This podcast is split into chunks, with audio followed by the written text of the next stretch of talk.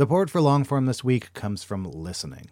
If you've ever had to rip through a huge pile of academic papers, you know how painful it can be to spend all that time staring at a piece of paper.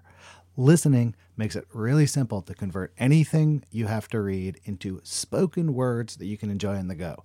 Uses AI to generate realistic voices that sound like actual human beings. Plus, it comes with a powerful set of tools that allows you to do stuff like skip over non essential text, but also take notes with one click. Your life just got a lot easier. Normally, you'd get a two week free trial, but listeners of Longform get a whole month free. Go to listening.com slash longform or use code longform at checkout. For decades, Milk has been fueling women marathon runners as the OG performance drink. And in the new docu-series Running Sucks, brought to you by Team Milk, Abby Ayres takes us on a journey of self-discovery as she meets several groups of empowered women runners to find out what drives them, what fuels them, and what pushes them to go the distance. And in the process, she learns that she too can be a distance runner. You can watch the series at runningsuckstheseries.com and register for the inaugural Every Woman's Marathon at everywomansmarathon.com. Hey, Aaron, before we uh, start the podcast, I was thinking we should tell people about the other podcast we did this summer. I feel like I haven't gotten praised enough about this other podcast, which tells me that not enough uh, people who listen to this podcast have listened. So, so what is the podcast? The show is called The Books That Changed Us. It was part of By the Books, which was a literary festival that uh, MailChimp put on virtually. And uh, you and I had a whole series of conversations with authors. Many of whom have been on the show. That's right. Krista Tippett, Wesley Lowery. Who else? Alex Mar, Saeed Jones, Hua Hsu, uh, Heather Havrilesky, Ann Friedman, Amina So. We had uh, all kinds of people come on and tell us about the books that uh, that changed their lives. Yeah, it's like the format is three questions about books. They're good questions. They're so open ended that they could mean almost anything.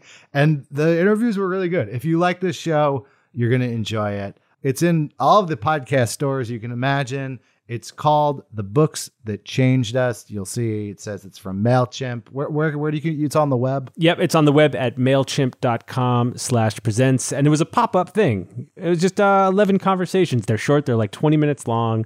So if you got some time on your hands, which uh, I know you do, go check it out. The Books That Changed Us. But for now, here's this week's show.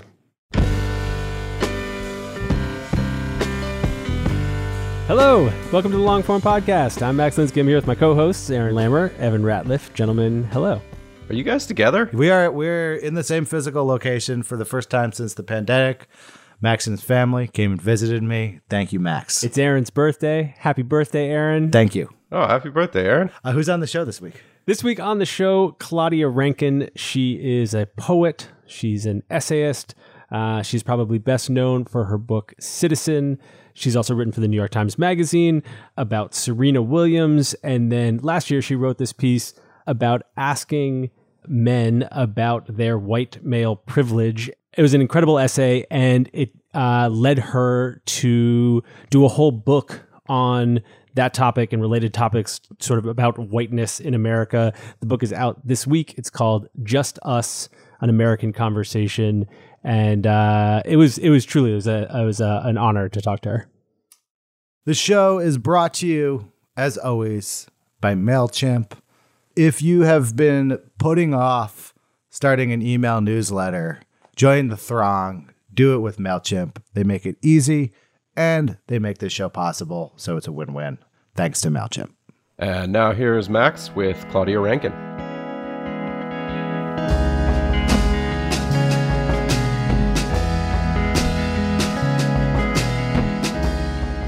Claudia, welcome to the uh, welcome to the show. Thank you so much for doing this. Thank you for having me. I've uh, I've read your book uh, over the last several days, and I want to start with the title. The book is subtitled "An American Conversation," and your last book was subtitled "An American Lyric," and I want to understand what you intended with conversation. Well, The Citizen and Don't Let Me Be Lonely are both books that are sort of episodic and try to create a lyrical, investigative inquiry into feelings. Just Us, for me, sort of moves a little bit away from the realm of feeling into the realm of encounter. So, what does the encounter do to us? And it's not that this book doesn't include complicated feelings that are investigated, but it's really about what happens when you and I, you know, Max and Claudia get in a room and start talking about certain things. What are we doing inside that conversation? And what does a conversation mean to you and to me inside an America that is so segregated and racially divided? That is where we are in this book. And w- was there a specific conversation that you wanted to have? Was there a specific kind of encounter that you were looking for? Well, actually, my encounter with you. I mean, I, I, I, was really interested in talking to white men, and that's the first conversation in Just Us. Because I find that it's very easy for me to fall into conversations with white women, with other people of color, but white men tend to hold themselves apart. And not the white men I know, but the white men that I don't know are not people I tend to just fall into easy banter with. I think there's a kind of distrust actually in terms of these encounters. So my my first mission was to find some white men to talk to. and so I did. I approached a few. Yeah, I want to talk. So the first, uh, the book starts with a poem, and then the first essay is about what you call liminal spaces, and about encountering a bunch of white men in airplanes and airports. And I want to talk about the first second, but just to back up quickly, there's an idea that I think you come back to in the book a bunch of times, which is that there's a kind of conversation that you want to have, which is um, messier and maybe murkier and certainly less comfortable and a conversation in which people might and can and probably would make mistakes. Well, I think you're right. I think I, I left out the part that the kind of conversation I wanted were ones that had to do with race, racial injustice, inequities, you know, white privilege. Um, what what does that mean? What are people's understanding of whiteness in contemporary America? It's it's an attempt to have a conversation that goes beyond civility, goes beyond the sort of accepted norms about how we talk about these things. And that is the wild card. It leads to feelings of fragility and persecution and defensiveness. And so, what happens once you get there, when you get into those areas? Then what happens? What's next? And that's the place I wanted to stay and see what happened to me and what happened to you. Not you, you, but you Not me, as me. well, but you as a category of white man, you know. Um, can we talk about the plane essay? Sure, sure. So it ran in the New York Times Magazine, uh, and the title there was "I wanted to know what white men thought about their privilege, so I asked." In the book, it's called "Liminal Spaces," and I guess to start, what do you think of as a liminal space? What do you mean? Spaces are spaces that are in between. They're neither here nor there. They're a place where it's almost like a, a waiting, a sense of non activity space. And I love that idea for these conversations because I feel as if the feelings that are attached to these subjects live in liminal spaces. They, you know, what's been surprising about our president is that he has removed the language that resided below the surface and put it out into public and social conversation and consequently armed people to feel like it's okay for them to be racist, in fact. And that has been interesting because we see now that the people who voted for him voted for that. Mm-hmm. That the kind of blatant racism, the agenda around white ownership of the United States is what he ran on and what he's again trying to run on. But but he's it's not just him. You know, he has just made it public. These agendas have been around for as long as America has been around. That's an idea that I feel like you keep returning to in the book too. Is that um, there's a, an essay on a dinner party in which you, people are talking about the 2016 election, and then you say essentially what you just did, which is that it was about the racist platform that he was running on, and the dinner party sort of I don't know deteriorates. Maybe is the right is the word to use. Yeah, I well, it certainly breaks down. yeah, I think my memory is right that you were the only black person there. Mm-hmm. This 2016 election conversation comes up. You say essentially what you just articulated to me. And then the host of the party turns to a platter of brownies on a silver tray and says, Don't these brownies look delicious? Trying to end that conversation or at least divert it. Can you just walk me through what happened in your head in that moment and then and then what happened next? Exactly. So, you know, this dinner party, I should say, is one that came about on a totally different issue. It was, you know, about something else. And we didn't really know each other. We were just brought together in terms of figuring out some logistics in our neighborhood. And it was going along in the same kind of with all the niceties that usually come with these kinds of meetings where you don't really know anyone. And then at dinner, one of the guests was writing a book about the election and said that, you know, economic reasons landed us inside this administration. And I said, no, no, no. This guy ran on racism, exclusionary policies, and nationalism. And the people who voted for him voted for that.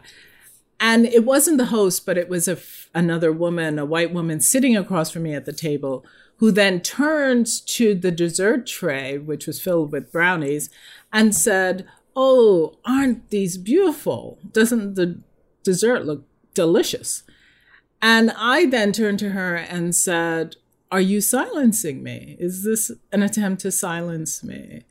And everyone became i don't know it was like i had said aren't you a dog you know hitler or something. The entire mood of the dinner party changed. She looked down into her hands refused to look up. The the host of the party was sitting next to me and there was no more discussion between us. It was really stunning. And my husband was also there and he leaned towards me and said should we leave and I was like, I don't know. what what should happen at this moment? And and what's interesting to me in that essay is that it was in part was my own reaction to that because I then became very silent as a kind of silent protest. you know, it was sort of like you're trying to silence me. Well, I will be silent then. And that to me in retrospect was a little bit childish there's a moment in the essay where you can sort of see how it will play out before you say, Are you silencing me? Mm-hmm. And that it's a choice. And you can anticipate, maybe not exactly that she'll look at her hands and a silence will take over the room, but you know something like that will happen. And it's important to you to say it anyway. Yeah, there's a a line of poetry that I I'm always been interested in, and it goes, "Will you have whatever it takes?" This is a paraphrase to bring the moment to its crisis, and so I knew I was doing that.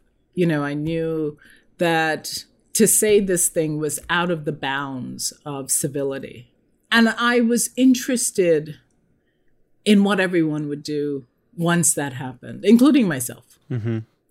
And so it was an interesting moment. In a way, these conversations become like experiments and in yeah.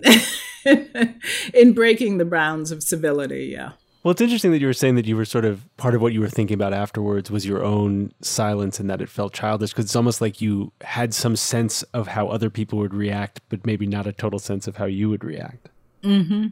Yeah, I mean, one of the things that I did in the making of this book is I employed or, you know, approached a psychiatrist and I said to her, I would like us to go through these essays and discuss why I did and said some of the things I did and said.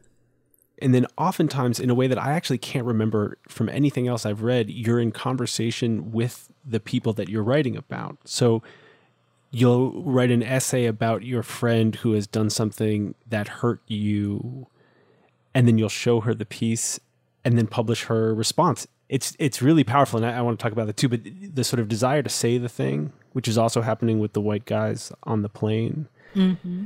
I went back and I listened to this interview you did with uh, Krista Tippett on on Being uh, at the beginning of 2019, and there's this thing you said that uh, struck me, and I just want to read it back to you, and, and I wonder how it interacts with this thing that we're talking about, about just like saying the thing, which is, I think one thing I've learned in the last 10 years well, I had breast cancer. And I think that really was a turning point. And you realize, oh, you can just die anytime. So you might as well just speak your piece before it's rest in peace. And I was just, I was very struck when I heard that after reading the book. And I wonder how much these conversations are born out of that experience. You know, I definitely have had these conversations post having breast cancer. And so I think I learned something. I think anytime cancer comes into, or any kind of illness comes into your life, you understand that your life could be over at any point. And then I began to wonder why am I maintaining civility around things that actually are very important to me. You know, this might be the only chance I get to stand up for myself as Claudia, as a Black person, as a Black woman, as an American citizen. So, what am I waiting for? What am I preserving when the thing that I supposedly am preserving is also the thing that is on some level killing me? And so at least I feel, maybe it's an illusion, but I feel like I'm no longer in collusion with the arguments that denigrate me.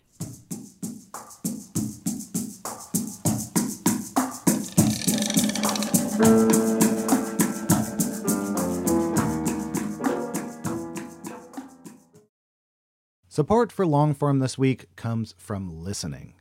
If you find yourself behind the eight ball, needing to read a bunch of academic papers or journals or any kind of dense reading material, you might make your life a lot easier by checking out listening. It takes anything articles, books, PDFs and turns the text into spoken word that you can absorb no matter what you're doing.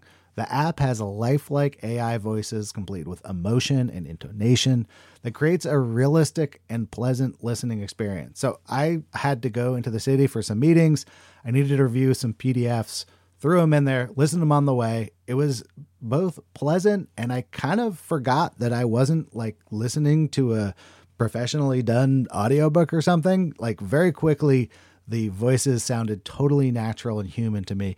This listening app might just transform how you consume reading material, and you can give it a shot yourself risk free. Now, normally you'd get a two week free trial, but listeners of Longform get a whole month free. Go to listening.com slash longform or use the code longform at checkout. Listening. Your life just got a lot easier.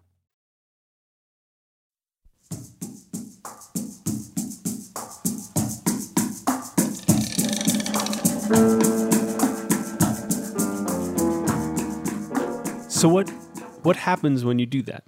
What happens when you say the thing to a white guy sitting in first class? Well, I I think it depends on who the guy is. I think it um, one of the things that the essay tries to show us is that different guys go different ways, and the final guy in that essay is someone who I felt I could talk to. And so we did talk a lot on the plane. And afterwards, he did get in touch with me. because I'm not hard to find. And you know, he said, you know, you and your husband should get together with me and my wife. And and then we didn't because of this and that.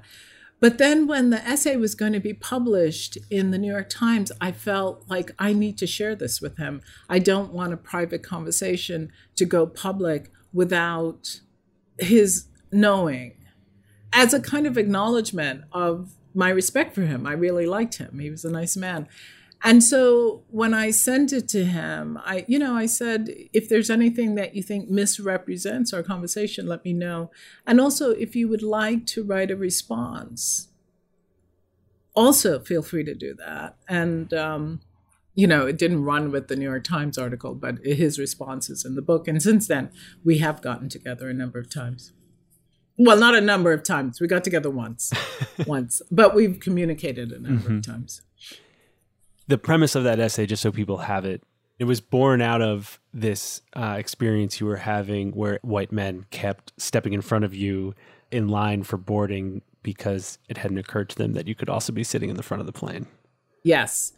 I mean, those are some of the interactions that happen where white men have this belief that only they are in first class. And in fact, the majority of first class are usually white men but it's it's so ingrained in them that they will literally stand, you know, walk in front of you on a line where the sign says this is the line for first class. I mean, it's actually funny because it's so stunning. We're jumping around a little bit, but in that last conversation, when you did get that response from him, was that the first time you thought about including responses in the book in the way that you did? Yes the book is something that was very organic. I didn't have a plan or a blueprint of like I'm going to do this, this, and this. First, I I thought my students are always interviewing their family members who are white or their suite mates who are white. So maybe I am going to do what they do. I'm going to interview white men about their own privilege and then when the piece was going to run in the the New York Times, I then I was just like, I don't want to insult this guy. I don't want to think about him opening the, the paper and reading our conversation. So I contacted him and asked him, and but then that became the blueprint for the rest of the book. But when I wrote the piece for the New York Times, I didn't realize that this was going to be the next book it was a piece I was writing for the Times. Mm-hmm. But then I think what starts happening is the mode of inquiry in the initial piece was so deep, you know, psychologically for me, that the next time I had a conversation where I felt tripped up again in terms of talking about race, I then felt like, oh, wait, this conversation, I could do the same thing I did with that and so then i wrote out the conversation i bring the conversation to the therapist etc when you say you were in a conversation that in which you felt tripped up can you help me understand what you mean by that? Well i think often in talking about race i don't expect the response i get. Uh, we talked earlier about pushing a moment to its crisis but i had no idea for example in the dinner party with the brownies that she would do that. I didn't know she was going to turn to the brownies when she thought we'd had enough of a conversation about the presidential election. So that was a kind of rerouting in me. And once she did it, I felt like I was being called to name what was happening and then make a choice about what I would do next. And in real time, I wasn't thinking about the essay at all. I, I, I was thinking about what, you know, like, what are you doing? I'm speaking over here, lady. You know, that's, that's what I was thinking. But then in retrospect, as I days later, I'm still thinking about that moment, thinking about the entire landscape of that conversation, then at that point, I write it down. At that point, I think, okay, this might be like that other essay And what if I do the same things I did to that other essay to this essay? So from a process standpoint, it's like um, when things linger, like when when things are still with you two or three or four or five days later, then you're sort of Then I'm in. Then you're, then you're Yeah. then I'm in. those moments, the uh, the tripped up moments. Was there something you, you wanted to to learn from them, or was it something that you wanted other people to learn? Well, when I'm having the conversation, I'm not thinking about other people, right? I'm just in the conversation. And so the desire to keep the conversation going is something I felt I needed to do. I didn't want to reroute this kind of discussion because I feel, you know, with these white people, let's say those white people at that dinner party, I felt like there's something I need you to understand. I'm not leaving this.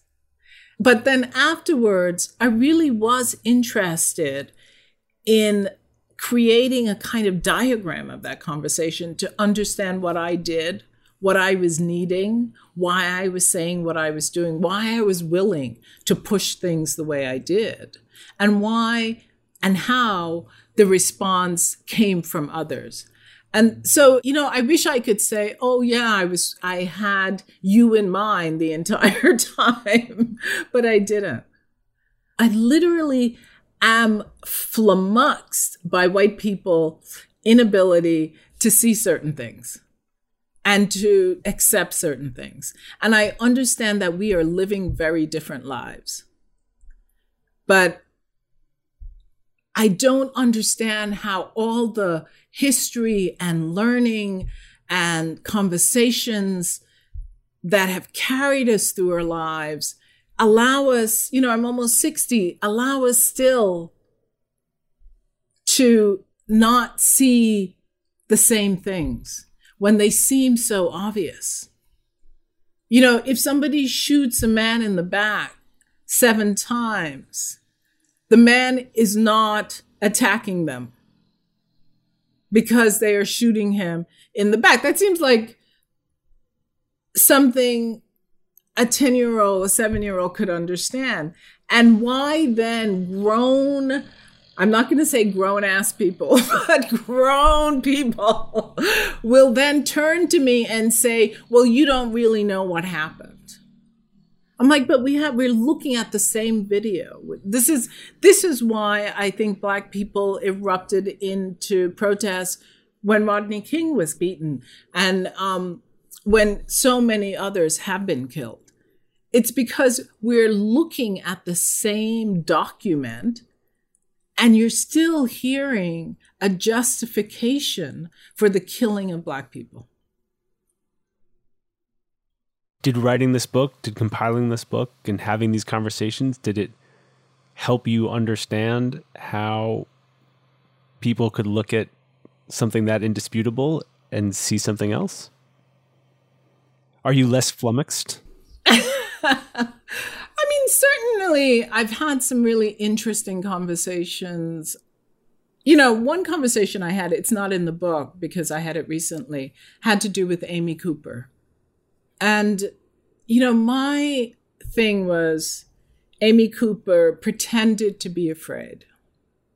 And she says over and over again, I was afraid, I was afraid. And that's why I needed to call the police on Christian Cooper. But then, you know, you look at the video and you're like, if I'm afraid, my reaction is to flee, to leave, not to approach the person I am afraid of and say, Can you put away your phone? I don't want you. You know, in fact, do keep your phone going. Do videotape what's happening. I would like a record of this, but goodbye. Goodbye and good luck with that. But that's not what happened. What we had was a white woman who said to a man, I'm going to call the police and I'm going to tell them that you have threatened me. And then when she goes to call the police, Max, she does an incredible thing. She says, Excuse me. She literally says to him, Excuse me. and then turns around and takes out her phone to call the police. And I find that like a stunning moment in the video. Wait, wait, wait. Why is that such a stunning moment to you? Because it's employing the tools of civility in a moment where she's also saying, I'm going to create a lie that could lead to your death. But excuse me while I do it. you know, that's kind of interesting. But I bring it up because, you know, when I talked to um, this therapist that I, I got to think about these essays, I said to her, Why does she keep saying that she's afraid? And the therapist said, Because even though she has created a fiction, that doesn't mean she doesn't believe in the fiction. So one can be motivated by a fiction and then take it on as reality. And that's the part that I never really understood. Like, I thought that the sense of creating a lie is a lie. And you know it's a lie, and I know it's a lie, but you know that this justice system will support that lie. So you tell it. But when you go and have dinner with your friend, like, you know, she says, You cannot believe what I got away with today. But in fact, my, my therapist was saying, No, she'll say, I was threatened by, you know, and that now is the new reality. Mm-hmm. And so that's an interesting, it's created a new sort of um, ripple in my thinking around the behavior of white people, that the lies actually are realities for them. Yeah, what do you do with that? You die. That's what that's what you do with it. You die because I think you know, when you think about something like the Central Park jogger case, those boys were sent to prison for years because Linda Fairstein convinced the police officers the jury, the judge, of things that did not happen. None of it happened. And yet, all of those white people were willing to accept that those boys raped and brutalized that woman, you know? So I think because of systemic racism, especially in the justice system, the fictions can be realities. And that's what's tragic about anti blackness in this country. That, you know, there's on every level, whiteness has supported these fictions. I mean, Amy Cooper, I you know how many people said to me, I can't believe Amy Cooper lost her job. I'm like, this woman called the police on a black man and within 24 hours another black man was killed. Floyd, he was choked. He was choked. And so we understand that if Chauvin has the ability to choke a man to death, and he is the police, he is the authority, that's what she was calling into play. And not only was she calling it into play, she was creating a narrative where she was the white woman victim of the black man and needed to be rescued by the white police force. So, you know, that's how it works. That's the narrative we had for Emmett Till. That's the narrative we had in Tulsa. That's the narrative we had in Scottsboro Boys. And it's still playing as effectively as it did a century ago. Maybe this is a moment to talk about how it feels for you putting this book out in the world now when this all feels uh, unchanged. And yet, I think for many people, race in America feels different. We're talking on September 1st, 2020. It feels different on September 1st than it did on May 1st or April 1st or, or mm-hmm. when you mm-hmm. finish the book. And I wonder how you're feeling about that, about how you're feeling about how Just Us enters this conversation? Well, I think Just Us enters the conversation as a conversation. I, I, you know, I think in some ways I'm excited about this moment as a time when I could have a conversation without battling for a shared reality. I, I think that this is a moment where Just Us can begin its conversation in a way. What do you mean? Well, I think because um, I feel like part of what happens in the book is a desire for people to see the thing I'm seeing. And suddenly I feel like at least some of us are seeing the same thing. And so now that we're seeing the same thing, is it possible to talk about it, to understand the historical structures that remain in place that keep these things happening? You know, when we say systemic, how what does that mean? How did that get put in place? To you, how is that manifested?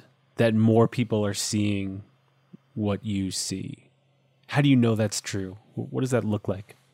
It looks like a diverse protest. It looks like Black Lives Matter and Say Her Name and SURJ showing up for racial justice. The organizational work that they have done over the years coming together so that people are out on the streets in the same moment in response to the same killings for the first time, I've seen women, white women my age, out on the street. We saw what happened in Portland with um, the Portland moms going out and saying, enough of this.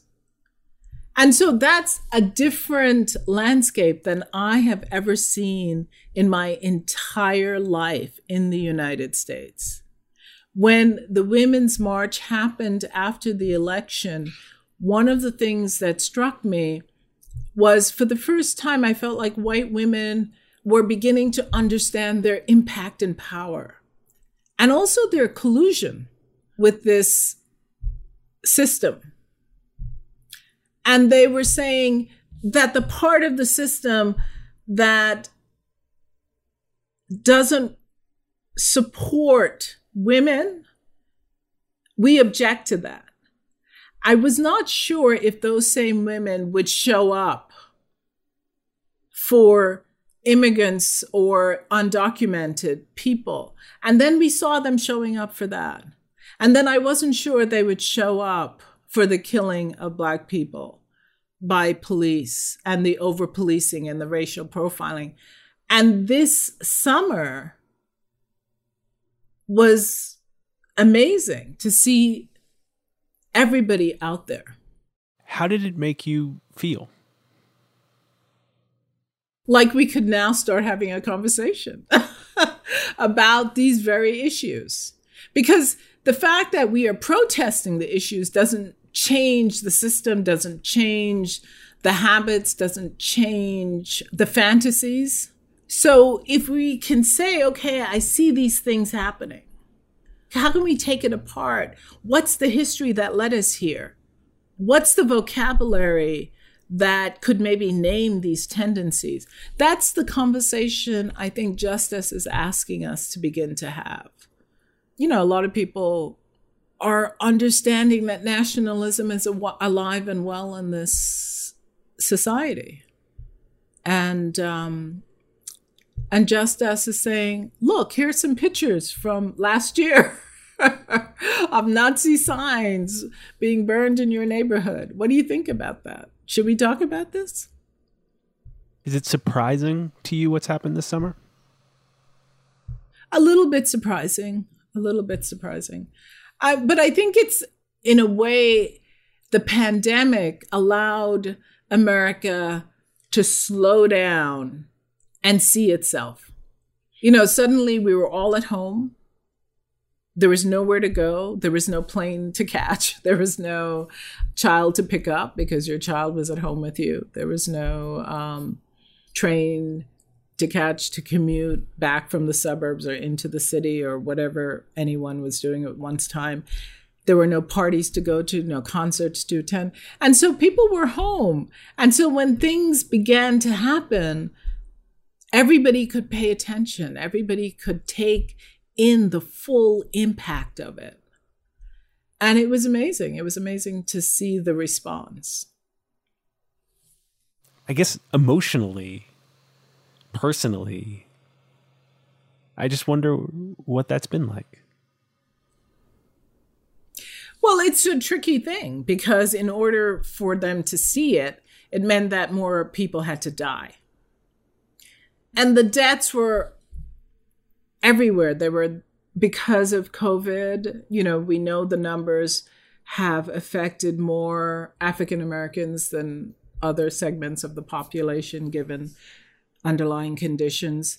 And the underlying conditions are there because of the way in which the systemic racism has segregated people, uh, you know, all kinds of inequities and precarity within the African American community.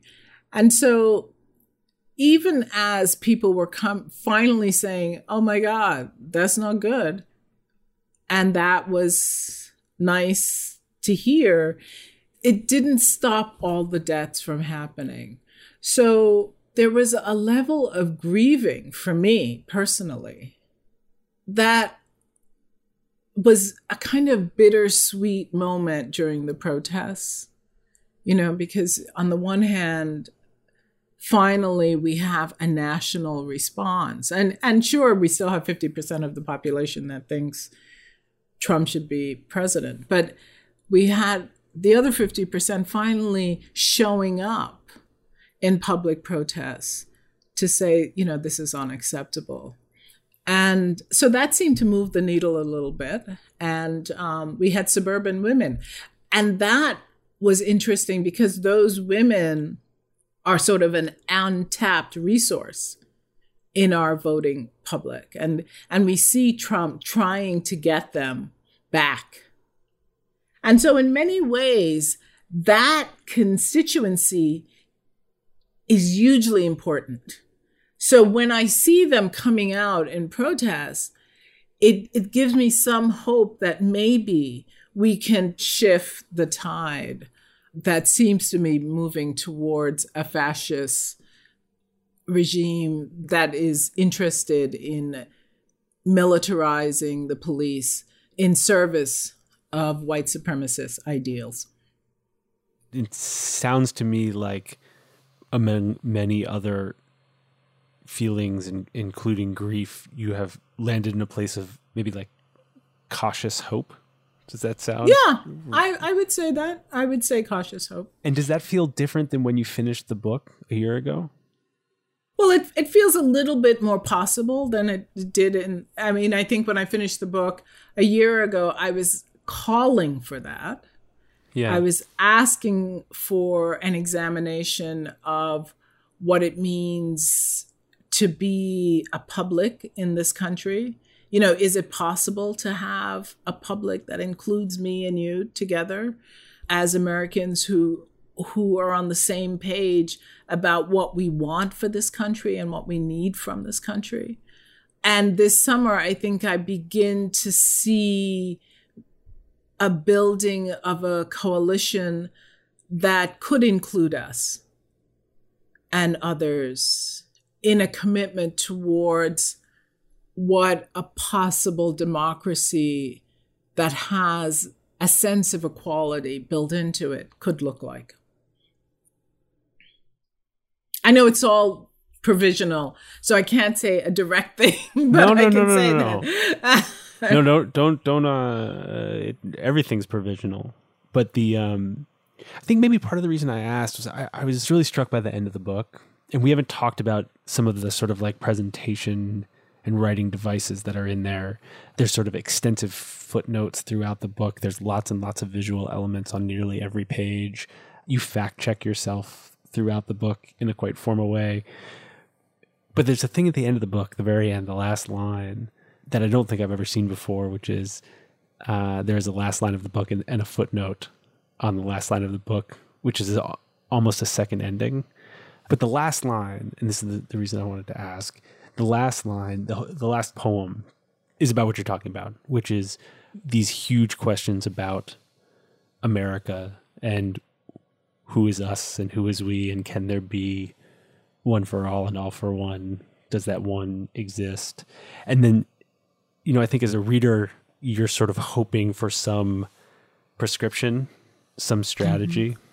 And instead, what you write is that, and I think this is what the book is, is that you are open and looking for anything that can signal some path forward that whatever that strategy might be any input that can help figure out what that is. And the last line is tell me something one thing the thing tell me that thing and so when you when i hear you sound provisionally hopeful i wondered i guess whether some version of that has happened the possibility of some version of that has happened. like seeing suburban suburban white women out, out in the streets is, is a possibility of some version of that. It is a possibility of some version of that. I mean, I, I feel like, what was it, 97, 96% of black women voted for Hillary Clinton, myself included. And clearly that was not enough. So it doesn't matter if every black woman in the United States votes against Trump. It's not enough. We have to form coalitions together. We have to speak to each other. We have to understand that to make space for me is actually to make space for you. The narrative that white people have been given is that if black people are around, a thing is broken. If black people are in your neighborhood, you have a broken neighborhood. If black kids are in your school, you have a broken school. And so not only must you have white flight, you must also keep those people away from you and keep them out. And this is liberal Americans.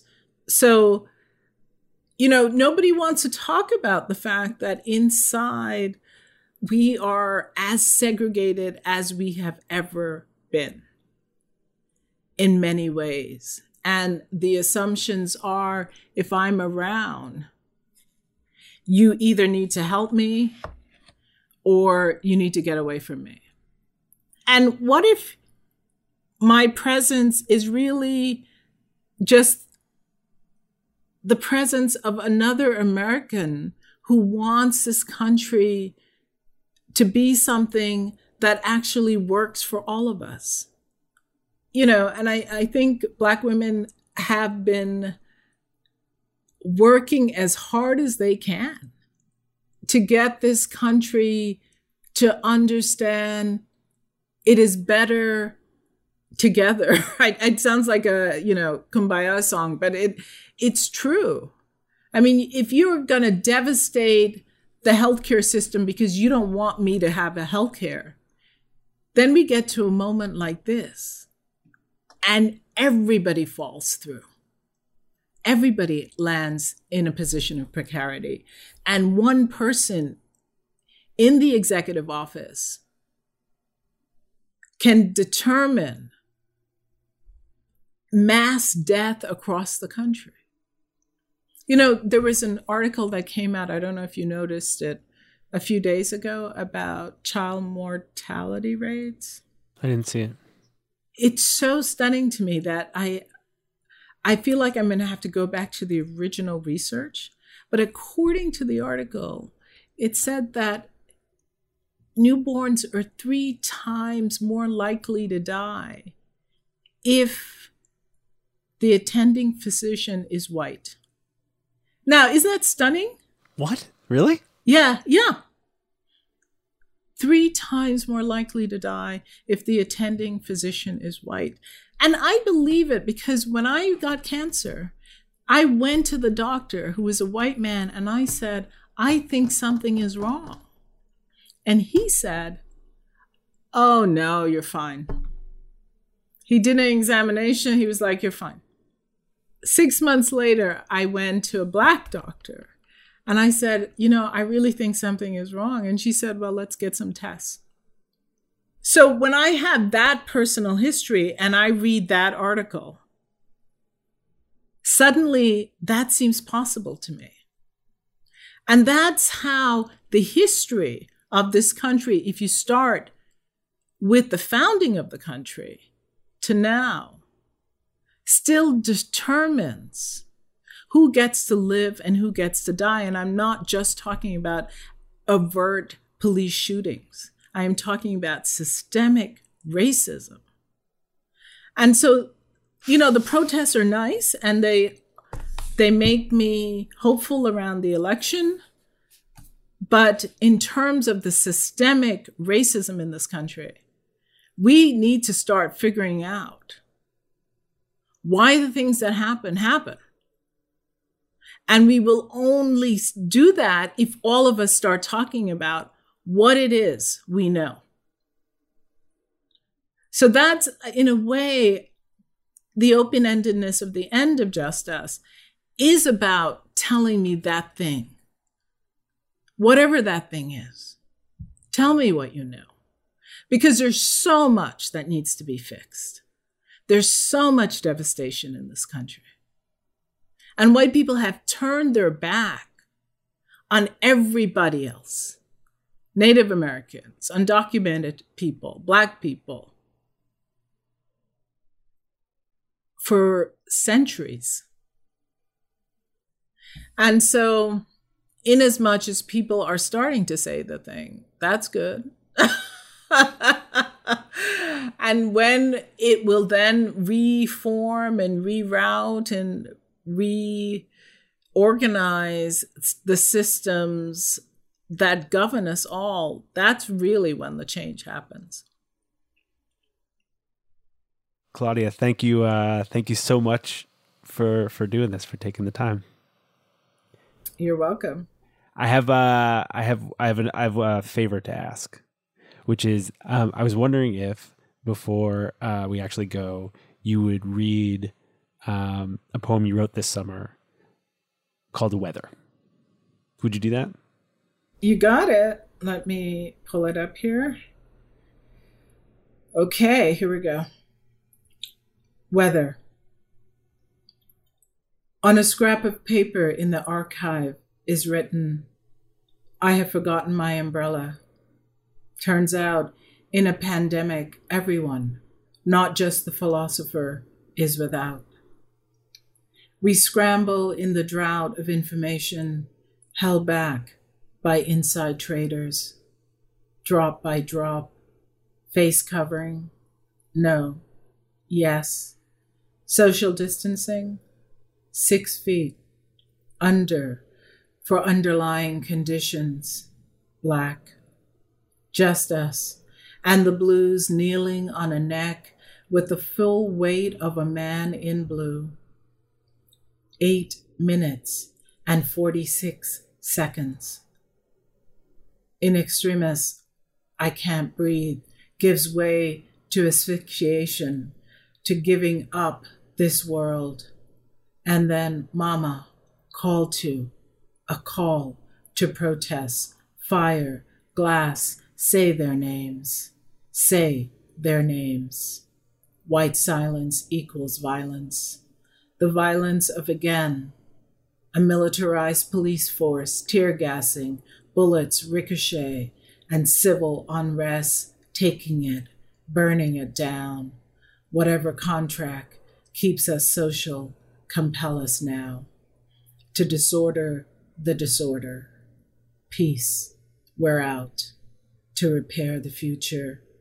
There's an umbrella by the door, not for yesterday, but for the weather that's here. I say weather, but I mean a form of governing that deals out death and names it living. I say weather, but I mean a November that won't be held off. This time, nothing, no one forgotten. We are here for the storm that's storming, because what's taken matters. Claudia Rankine, thank you. Thank you for having me. Thank you.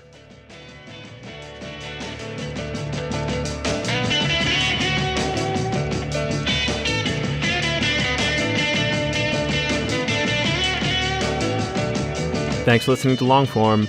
I'm Max Linsky. My co-hosts are Aaron Lammer and Evan Ratliff. Our editor is Janelle Pfeiffer, and our intern for the last week is Julianne Parker. Julianne, thank you for everything. It was uh, wonderful having you as part of this project. It's also wonderful having MailChimp as part of this project. They've been supporting the show for years now. And if you'd like to listen to the podcast that Aaron and I did uh, over the summer with a slew of incredible authors, go check it out. It's called The Books That Changed Us. We did that as part of MailChimp's Buy the Books Festival. Uh, and speaking of books, Claudia Rankine, thanks so much to her for coming on the show. Her new book, out yesterday, is called Just Us An American Conversation. The link is in the show notes. I recommend you buy it. We'll see you next week.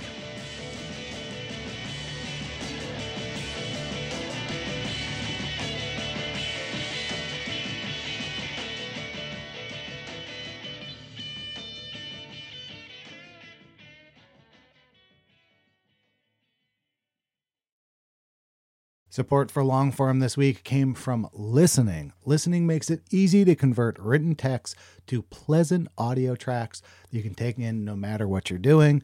It offers AI voices that manage to express emotion and correctly pronounce complicated technical terms, all while sounding like actual human beings, not robots. The listening app might just transform how you consume reading material, and you can give it a shot for yourself risk free Normally, you'd get a two week free trial, but listeners of Longform get a whole month free.